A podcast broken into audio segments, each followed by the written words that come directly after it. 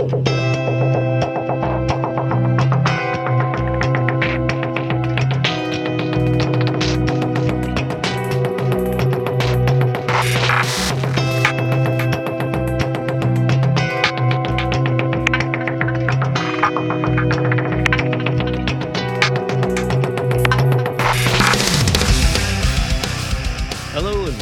Six Figure Developer Podcast, the podcast where we talk about new and exciting technologies, professional development, clean code, career advancement, and more.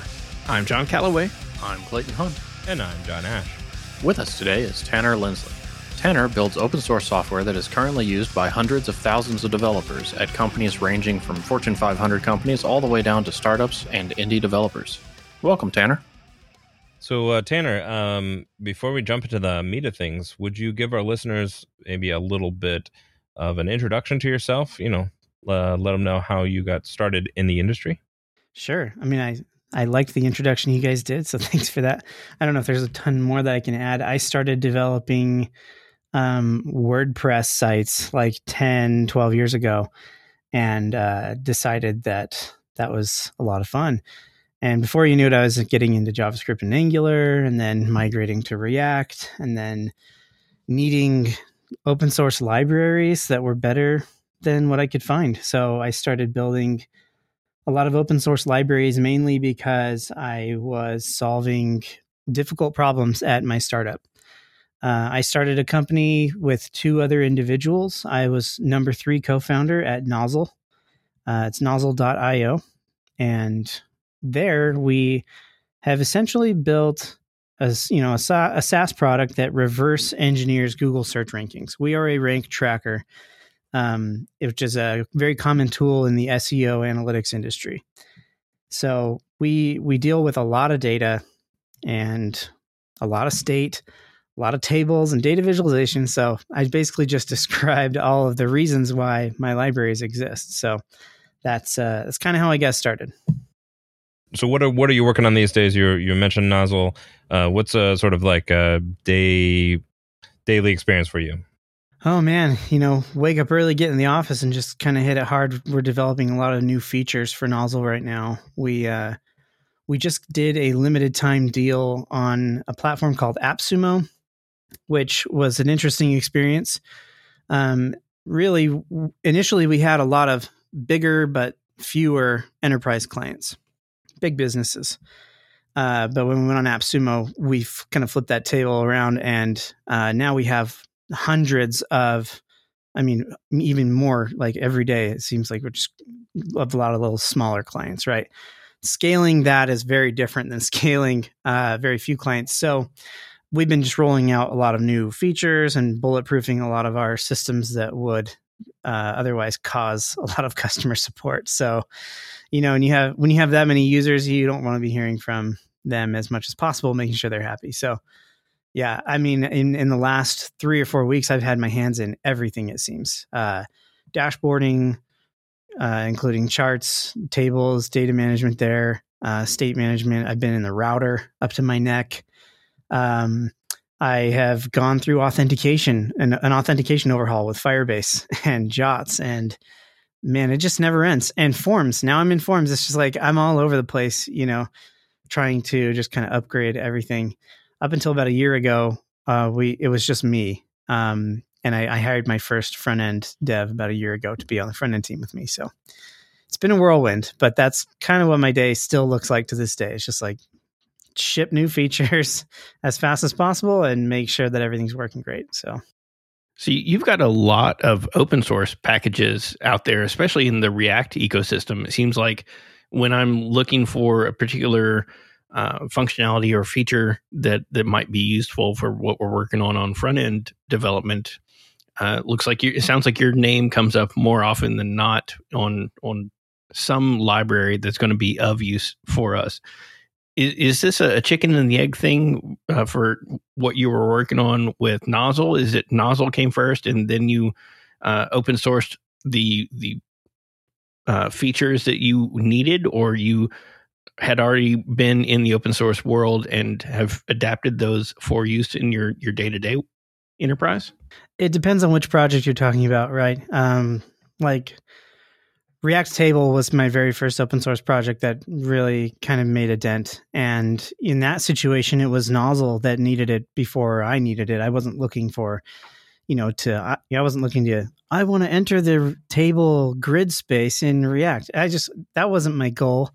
And I knew open source libraries were a lot of work. Obviously, not as much as I know now, but, um, but I wasn't looking to do that. I just needed to solve a problem a lot of the reasons that I built these libraries because I just needed to move forward with something I was doing at Nozzle, and the tools that I had were either just too clunky or they didn't exist, or I had vetted every single library that I could find in the ecosystem, and they're just not that great. Now, some of them are, are great, you know, but they just don't cover all the use cases, or maybe they weren't ke- keeping up with the technology. They weren't, you know, moving into hooks or they weren't embracing headless UI and headless utilities as much as I wanted them to. So some of it is just kind of parallel, you know, with like React Query. I did have the mentality of like, you know what, I would really like to solve asynchronous state management for everyone, as many people as I could. And I also had that problem myself at Nozzle. And so when I built React Query, I built it internally first, but as if I was building an open source package. So kind of did them both at the same time. It just kind of depends. So you said that um, the open source libraries are, are a lot of hard work. Um, I, I mean, what about them is, is hard? I mean, because like I'm sure a lot of people think that you can just you write some code, you stick it in into GitHub, and ta-da! It's open. Maybe put an MIT license on it or something. It's open source. You're done, right? What what all goes into having an open source library? You know, it's like a drug, like you said. It's really easy to get going. You're like, yeah, I can just slap some code into a repository. You know, take that, take that first sip. it's really easy to do that. And you know, once you get it up there, you're like, well, now I need to share it. So you'll share it with people, right? And people are like, hey, this is cool. But now you've already entered the world of sales, right? Now you have you're convincing other developers to use some package that you have. So we've already accumulated sales and probably a little bit of marketing. And that just grows with the project over time. If you want your project to get popular, you have to know how to do some sales and marketing. And uh, by that point, you're going to have some users and they're going to hate you if you don't provide some good documentation. So now you are a writer and you have to write great documentation that is not only informative, but hopefully uh, entertaining to some extent too, because documentation is the worst thing to read on the planet. So, um, you know, now you're a writer, you're a salesman, you're a marketer, um, and we haven't even gotten into like, you know, how do you manage SEM versioning and how do you have an effective CI pipeline? Um, decisions like, uh, you know, you could still be shipping just a module that says console log hello, right?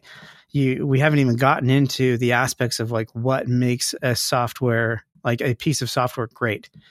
Uh, there's so much that goes into designing an API that is composable and small and simple and uh, utilitarian. It's you know very hyper focused. There's a lot that goes into testing that library and providing types, and there's you know it just snowballs until there's just you basically are running a business. That's what an open source library is. If it gets popular enough, it is a business that more often than not is not paying its maintainers to maintain it. So Right. So so what keeps you going? Why go through all that effort for something that you're not even getting I mean you're not getting paid for it. So why not you could just make it for you and then just have your thing, right? That's a great question. So in the beginning, you know, you're not probably not going to get anything for those projects. But if you're in a situation where it's um I would say synergistic to something else you're working on, now it becomes a, a, massive benefit. Let me give you a situation. You are a, I'll give you my situation. You are the only front end developer at your startup. You are in charge of everything from the A, from consuming the API and designing it, helping design it, down to the user clicking a button. Right. You need as much help behind you as you can get.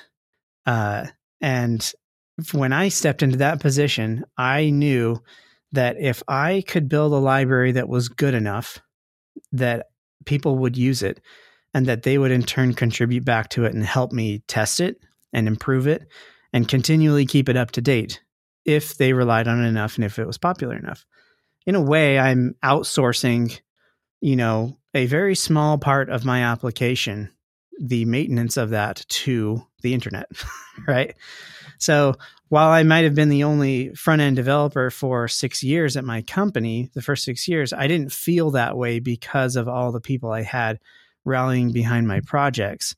You know, these very crucial kind of turnkey points of my application, you know, tables and data visualization and, and whatnot. So um, that's a great win and a great benefit, I think, out of the gate. Where sure you might not be being compensated for it um, in money, in terms of money, but you are being compensated for it in terms of your own sanity and time and help and everything like that. And it can be beneficial to your company as well. So that's how it started, right?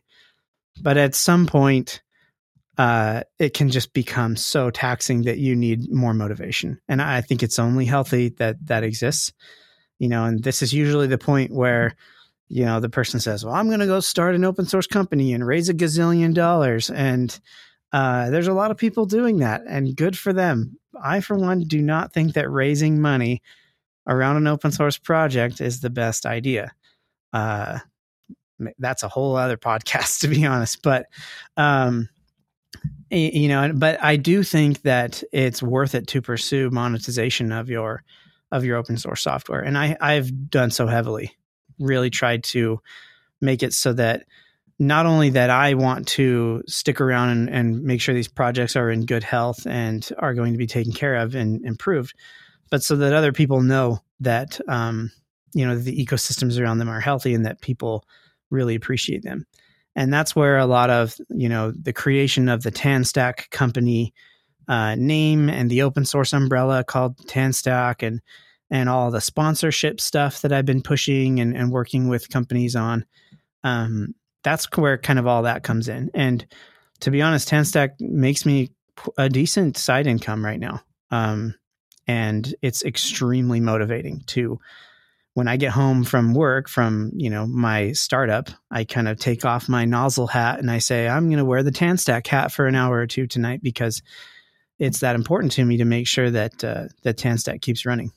So it's a good balance right now. Yeah, and at some point we need to have the conversation about sustainable open source software because too many times we think open source software means free and also maybe it doesn't do exactly what I need and so you should change it and make it do the thing that I need it to do without really thinking how much effort that might uh, you know entail to implement the feature that maybe I or a handful of people need.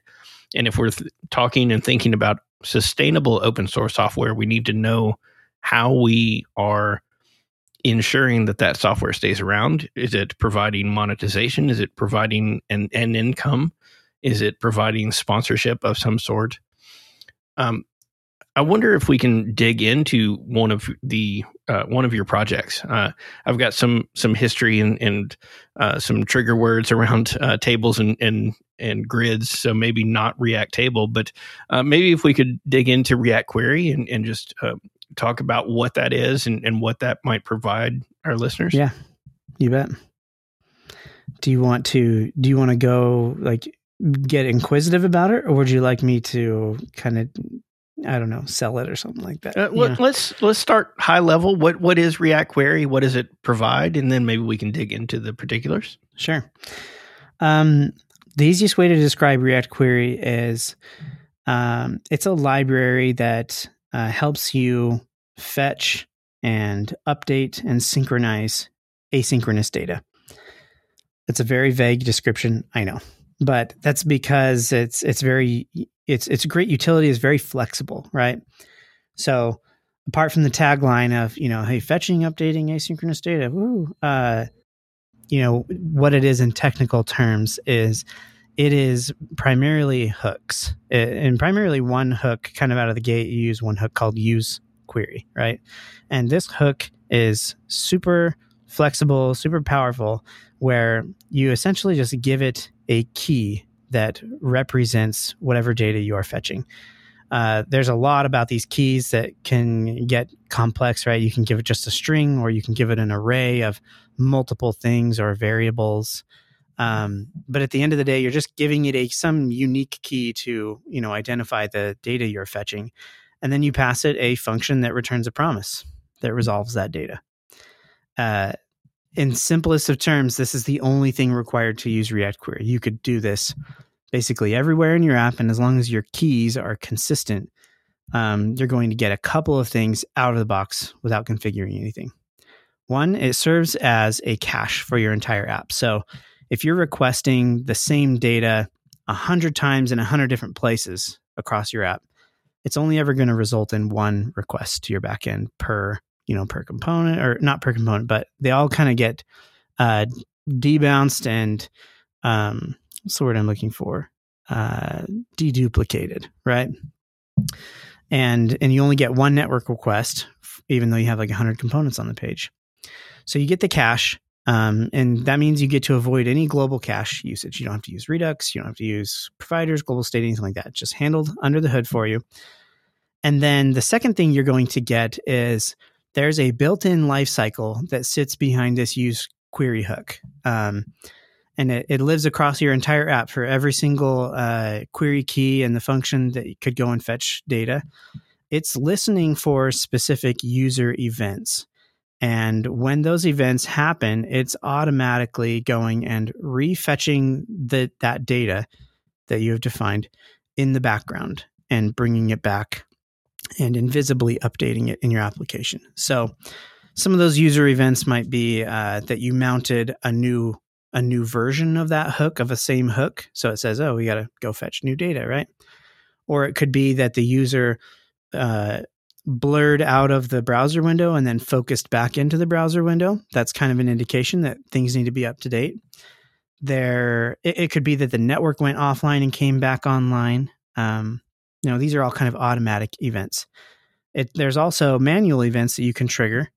Uh, so you if you you know you need to tell your application, hey, I need to invalidate all of the user or team queries on the page. You can invalidate user or invalidate team queries, and it will invalidate all all of the queries kind of in that in that hierarchy that you pass it, and they'll just go out and revalidate in the background. So essentially, you you never see a loader other than the first render. And this is if you're not using suspense, right? If you're just uh, going with the old ternary approach.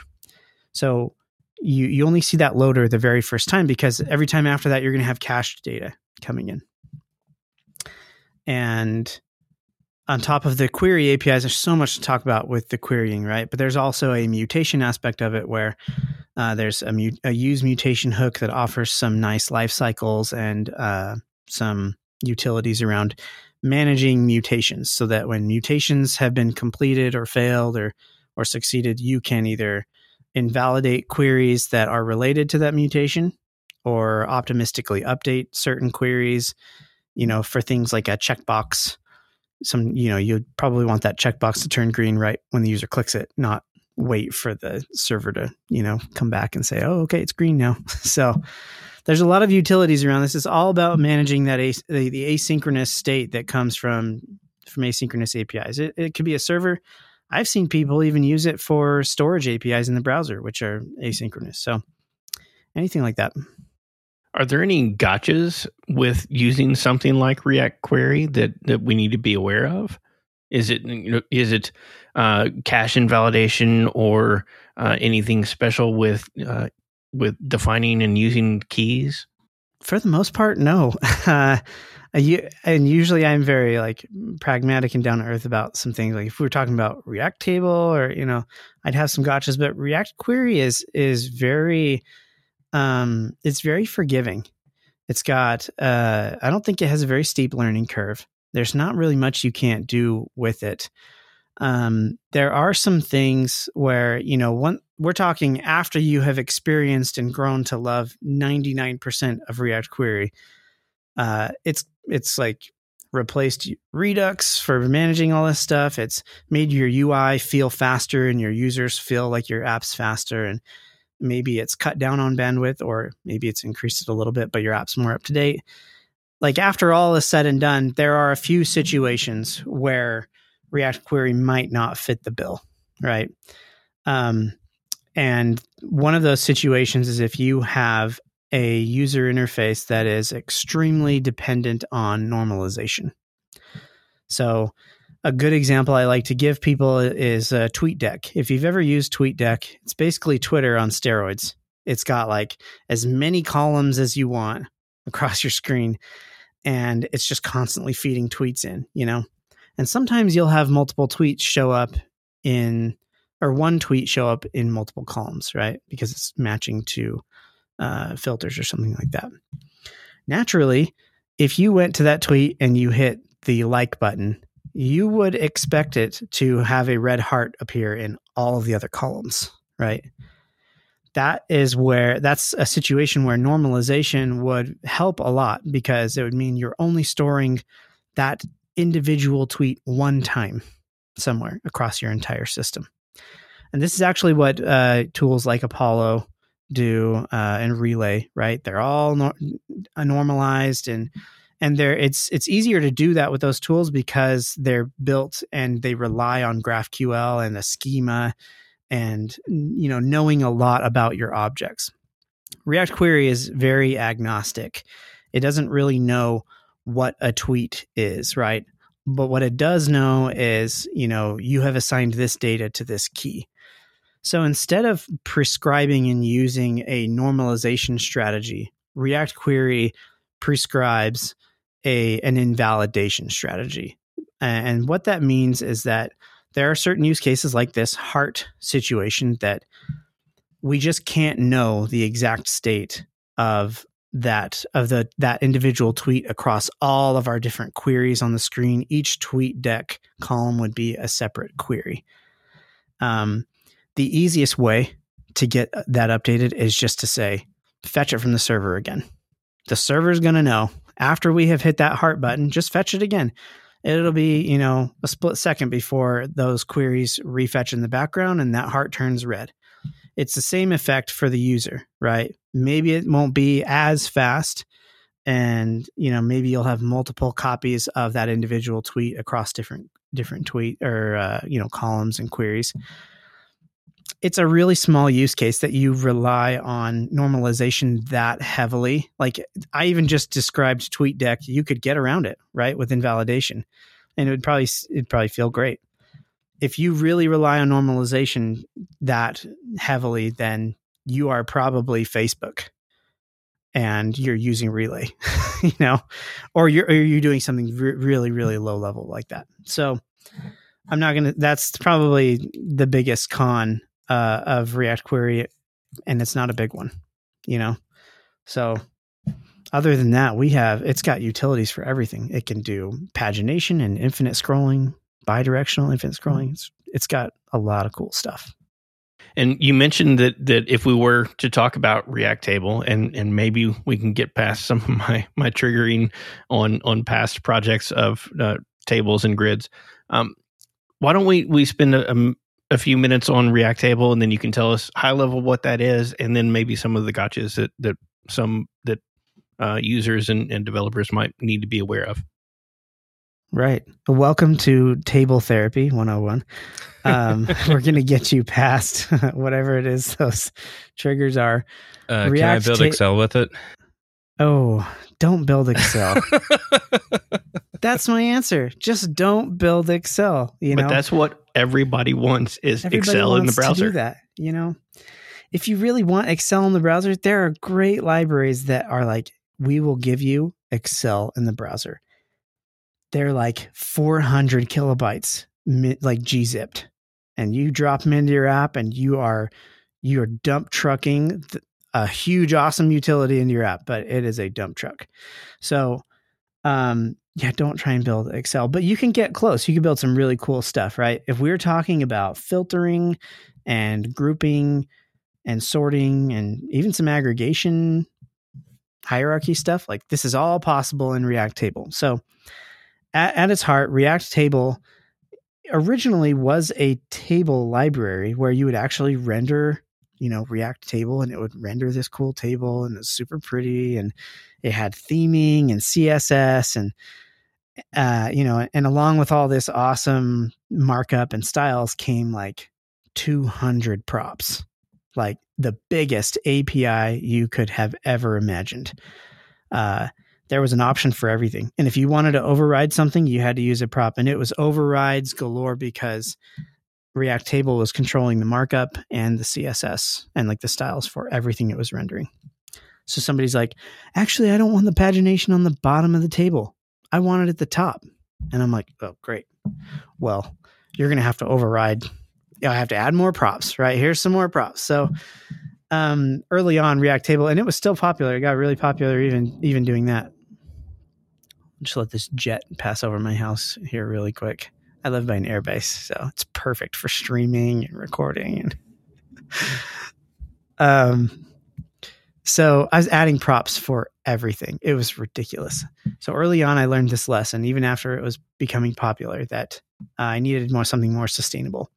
And I was using a library uh, built by Kent C. Dodds. He actually just lives like an hour south of me. Um, we have lunch occasionally. He's a great guy he built Downshift, which is a library for building select autocomplete experiences, multi select stuff.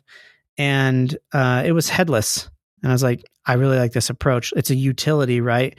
And he showed me kind of the render props approach where essentially you are doing everything that you would normally do in a in a UI library except rendering UI. it was like a light bulb went off, right? And so after I discovered that, I was like, React Table needs to be this way. So I ripped out all of the markup and all the styles, and I turned React Table into a headless UI utility. What this means is that it's handling literally everything for you all the state management, the callbacks, the events, uh, everything for you. The only thing that it does not do is attach the props to your markup. And by not doing this, it just one, it got rid of like a million issues in GitHub from people asking for props from options for things, right? But on it also allowed basically anybody to do anything they wanted with the table. Uh, the table then didn't really have to be a table. It's just really just data management that is catered towards tables. Um, so now you can do you know you have your filtering and your sorting and your grouping and aggregation and all this stuff. And at the end of the day you just kind of build your table however you want. You want to use material ui use bootstrap you want to build your own. You could hook it up to a, a chart. Seriously like you can hook it up to a chart for all i care. Uh, you, you just have to attach props in certain places and loop over some of the data model that react table is producing and it handles the rest for you and it does it in a very performant way. So that's probably the biggest sell is that you have all these awesome features that normally people, you know, render an HTML table and they're like, sweet, it looks good. There's no sorting, there's no filtering, you know, it's not it's not interactive at all. And when they reach for those utilities, they might get a little bit from something like Material UI. They have those, you know, built-in tables. And I, you know, it's funny is they're going full on table now too, right? They got their whole data grid coming on. But um that they reach for those utilities and they're, they're really kind of just nascent. they're they're very I don't know they're not very polished. So that's when I would say grab React table, hook up your table state, and just you know literally just dump it onto whatever table you have already, and it's just going to work great. And you don't have to change styles or markup, and there's no themes and component overrides. That's it. Like that's React table. That's I that's the best I can do to sell it. that's the best I can do to sell the current version, version seven. So, yeah, with with that, where there was that a, I would imagine that was a pretty significant breaking change between yep. the the prior uh, UI controlled version to the, yeah. the, headless version. What what did that look like in rolling that out and, and gaining adoption there? Oh, people were very angry with me. yeah, because the the worst of the worst is just CSS, and and right. you you gave them yeah. that for free before. Yeah, people now they, have, now they have to make a table. Yeah. Like, how dare you take away my kitchen sink? You know, and I'm like, sorry. Uh, oh, if you want to drop in table here, like literally, here's a copy paste. There you go. There's the markup from the old table. People are like, oh, and then they see all the ternaries and all the stuff that goes into building a great table, and like, whoa React Table was doing this, you know, and I'm like, yeah, it's it's not a walk in the park, but now if you want to move your pagination around, you just do it. Or if you want to build five different versions of your table with different markup or whatever, you can do that too. So it took a it took a little bit of time to convince people that this was the way to go. But now that we've gone down this path, you know, there's still a lot of libraries that stay head full. I don't know if that's even a word, but um, and they they stick with the component rendering and and they stick with that approach because they can control holistically control everything and make sure that it's perfect. You know, but for the most part, a lot of the developers uh, the developers I work with or talk to, even at relatively large companies who are building complex projects, they want full control over their markup and their styles. And this is why now React Table is used all over the place. You probably didn't even know it, but huge project like Retool is a project. Here I am. I'm selling Retool, right? uh, no, Retool is a cool a cool uh, application, but they they do like internal tools, workflows, and stuff. They use React Table in all of their tables because they can control everything, and they basically have built Excel, right? You ever use like Airtable? Like you could probably build an Airtable with React Table. And you know the other thing too, now that it's public, I I can say something. But GitHub, you know how they're rolling out this new beta issues view for you know it's like you can view all of your issues in a table, your pull requests, and like move things around. It's all written in React Table. So GitHub contacted me. I don't know how long ago, and they're like, "We are rewriting the issues interface to use React Table. What can you tell us?" I said, it's going to be great. and I said, can we get your help? And I said, I don't have time, but, uh, you know, I'll, I'll, be around for questions and whatnot. And Jay Clem, I think is his handle. He's been working on it a lot, but yeah, really cool stuff. So it's, it's amazing what you can do when you have headless UI is all I can say. So um, that kind of uh, makes me interested in React charts. Uh, how how is that working, and is that similar? React Charts is not headless. uh, That'd be interesting. Right tool for the right job. Am I right? You want headless charts? If you really want headless charts, you got it. D3. That's a headless chart. Okay. You actually, that's not headless. That's just like raw. You want headless charts? Go use VisX, right? Because they're like, they got all the D3 utilities wrapped up into kind of build your own, compose your own. Even then, VX is heavy you know? Like i'm not interested in composing charts at that level. I'm interested and I, I want you know react charts is interesting. I said what is the 80% use case for a chart? Xy coordinate chart. There's not a whole lot you can't do with an xy coordinate chart. And if you got something outside of that then go use d3 but for the most part it's like xy coordinate time series bar charts column charts areas, right? These are all like they all fit kind of in the same space. So I was like, let's build a library that can just handle the 80% use case and just do it really, really well. Like, and give you all the bells and whistles for nothing, right? So React Charts is a library where you basically just say, here's a chart, here's my XY coordinate style data, here's my axes, and you know you you have to define very little uh, out of the gate. Just like React Query, you get a lot for free out of the box. You can configure everything, you know, but um, out of the box, you'll get like cursors. So hovering crosshairs on your chart, you'll get tooltips for free. It's hyper responsive, or I don't know what they say, container responsive these days. I was doing hyper responsive before container queries were even a thing. So, um, hyper responsive is like you just dump it into an element and it just fills whatever the space is. It doesn't matter the, the size of the window it matters the size of the you know component. So your sidebars moving in and out your charts are resizing. It's really cool. So you get all that for free and you get an interaction model with it. It's built on svg so you can do clicks and hovers and you can sync up all these charts and you can have like 20 or 30 of them on a page and if you hover over one the crosshairs appear on the other and they're all kind of like all synced together and there's a lot that goes into having a good user experience with a chart that goes beyond just I need a grid and I want to draw some lines. So that's where React Charts is going. Is is just trying to be really really good at that 80% use case so you can just move on with your life. Like you want to build a dashboard, you should not have to spend time learning D3 or VisX uh, you know, to get charts. And then you got to spend another couple months trying to perfect the way that they work together. And mm, not enough time. There's not enough time in the day to do all that. I just can't. I can't stand it.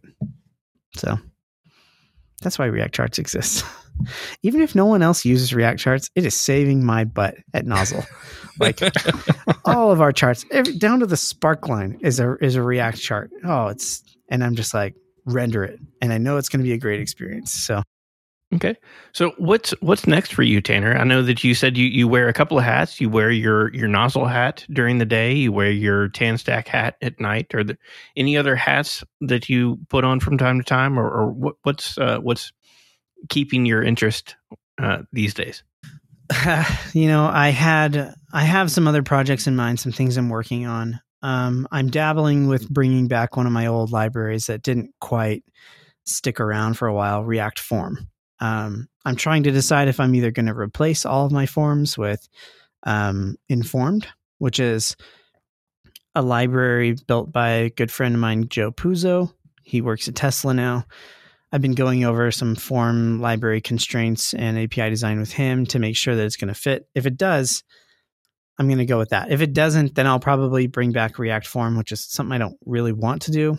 But if I have to, I have to uh, we're doing a lot with JSON schema now and Open API, so I would want it to play great with that. Uh, other things on the horizon, you know, I am looking into building a, like a a client side only enterprise router for React. I know we got React Router and it's great. Um, and they're going all into remix and you know kind of this hybrid server side thing and that's good um, i like what they're doing with that but when it comes to client side apps that are just all client side and very very heavy on url state you know think about like when you go to aws or google cloud you look at that url at the top of the screen and it's just like chuck full of information right I'm talking about being able to bring that enterprise router state to the masses for React and just say this makes it really easy. You know, store your state here and everything will be fine. So, um, and we're talking like, I, I'm really teasing it right now. I haven't even really started working on like the guts of it, but I have the constraints and the ideas and the concepts all mapped out. But we're talking about like uh, URL schemas. So designing your URL schema as you would a database um, here are the available routes and paths and everything that's available. Uh, having the appropriate types for those things, having them all strictly typed in TypeScript, and then also being able to kind of update and roll through schemas. So you change your URL schema, you want bookmarks that people had in your app from two years ago to keep working. So you have uh, updates and and rollback uh, kind of migration utilities between these schemas. Um, really big router problems that you don't think about when you're just building a blog or building, you know, your little to do app, right? Uh, probably don't even think about when you're medium size either. You probably don't need to. People get away with just, ah, it's a filter. I'm stick it in the search param and I'm good to go. Um, but like I have dashboards where people are exploring data, like lots of data, and every little chart has state and everything. And I need it so that when people share that URL, it is replicated 100% for the other person that gets that URL. And I don't want to have to go through like any link sharing service or anything like that. I just want it all in the URL, stateless and versioned. And that's kind of where I'm heading. So I hope, man, that's a that's a really good teaser. Actually, I should probably like get this recording and kind of like write all the all that down because I've never been, I've never been able to like put it into like good terms like that before. So maybe that means things are clicking into place. Nice. Well, I'm glad we could help uh, facilitate the the brainstorming session here. yeah. You know, and, and for other queries, really, or for other queries, for other topics, really quick, I'll talk about React Query it's kind of mostly just in small feature mode right now. I have a great maintainer. His name is Dominik Dorfmeister, TK Dodo. Um, I sponsor him because he is amazing. He's great. He's helping React Query just stay up to date and stay great. Uh, so we're not nothing's really happening on the React Query front because it doesn't really need to at this point. We are we are very softly looking into normalization tactics that may or may not even come to fruition because um, again, a lot of people don't need them. Um, React Table is getting a rewrite. I've been rewriting it for like a year. It's a lot of work, but it's going to be a major rewrite. Version 8 It's just going to come with a lot of improvements. TypeScript mainly is the biggest one. Um, and then uh, just kind of improving the API, fixing long-standing bugs, right? React Charts needs documentation. If you guys want to write some docs, let me know. and yeah, I, th- I, think that's it for those projects. There's React Virtual. We haven't talked about that, but yeah. So uh, speaking of documentation, uh, is there a place where our listeners and anyone else could go to get resources, or do you have any resources that you would recommend uh, for people who want to like pick up these libraries, React Query, React Table, React Charts? I know we didn't talk about it, React Virtual. Um, yeah, you can just go to tanstack.com and there will be a little section there with all the all the libraries. They go straight to the documentation sites for those. Uh, I'm really proud of the docs for React Query. Uh, really easy to get going there. Um, there is there's even some great content from TK Dodo on using React Query uh, that you should probably look at if you're learning React Query. Also, I have, uh, I guess I, I don't know if I could tease this, but uh, coming out probably in a month, there's going to be some really good new learning material coming out. I'm partnering with a a new a new partner on learning material. I have a, I have a course right now, React Query Essentials. It's great. It's it's meant for version two. Not a lot changed from version two to version three, uh, but you know it could definitely use an update. And I don't want to be a course educator for the rest of my life. I don't want to do it. And as soon as you commit, I mean, you're in. You got to be that for the rest of your life, or figure something out. So I'm partnering up with some some really awesome people who are going to be delivering like a top notch first class education experience for React Query. It's going to be big. So, um, stick around for that one. You can go subscribe to my newsletter and you'll probably get a discount code for, you know, whenever that comes out. But yeah, tanstack.com, everything's there. I'm not so proud of the docs for React Table, but that's changing soon. So, what has been helpful in your career that you might share with those just getting started or those looking to level up their own careers? Obviously, I'm biased. I can only really give advice for the things that I've experienced. Um, so I will do exactly that. Uh, the things that have leveled up my career, I feel, are you know one being put in actively putting myself into situations for with difficult problems. Uh, joining a startup where I was the only person on the front end made me wear a lot of hats and grow very quickly, sometimes uncomfortably fast. uh, you know that that's a big that's it, putting yourself in positions that's going to force you to learn is great um, second I, I, think open source it has been a really big learning path for me as well it has taught me not just how to build open source but just how to build better software in general it's taught me how to work better in teams mitigate discussions mitigate you know disagreements between other people it's also helped me um, with uh, just building high quality code. Even if you're building tool internal tools or another component, you need to be able to design that component so that it's it's reusable and, and great. So, yeah, that's been a that's been a really big help to me. Where can our listeners go to follow you and keep um, keep up with what you're working on? Tanstack.com, sign up for the newsletter. But my favorite is just go follow me on Twitter. It's at Tanner Linsley. All right. Uh, thanks so much, Tanner. Really appreciate you taking the time to speak with us today. Hey, that's the life, right? I got a startup and I've got, uh, you know, I've got all the TanStack open source stuff and I got two kids. So it's, it's a full house, but you know, it keeps me, keeps me tired. that was Tanner Linsley.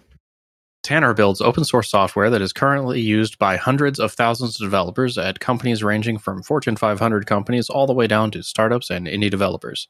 He has a focus in JavaScript using React, remote and server state management, data grids and tables, data visualization, and enterprise application architecture. If you like this episode, please like, rate, and review on iTunes. Find show notes, blog posts, and more at sixfiguredev.com. And catch us live each week on Twitch, and be sure to follow us on Twitter at sixfiguredev.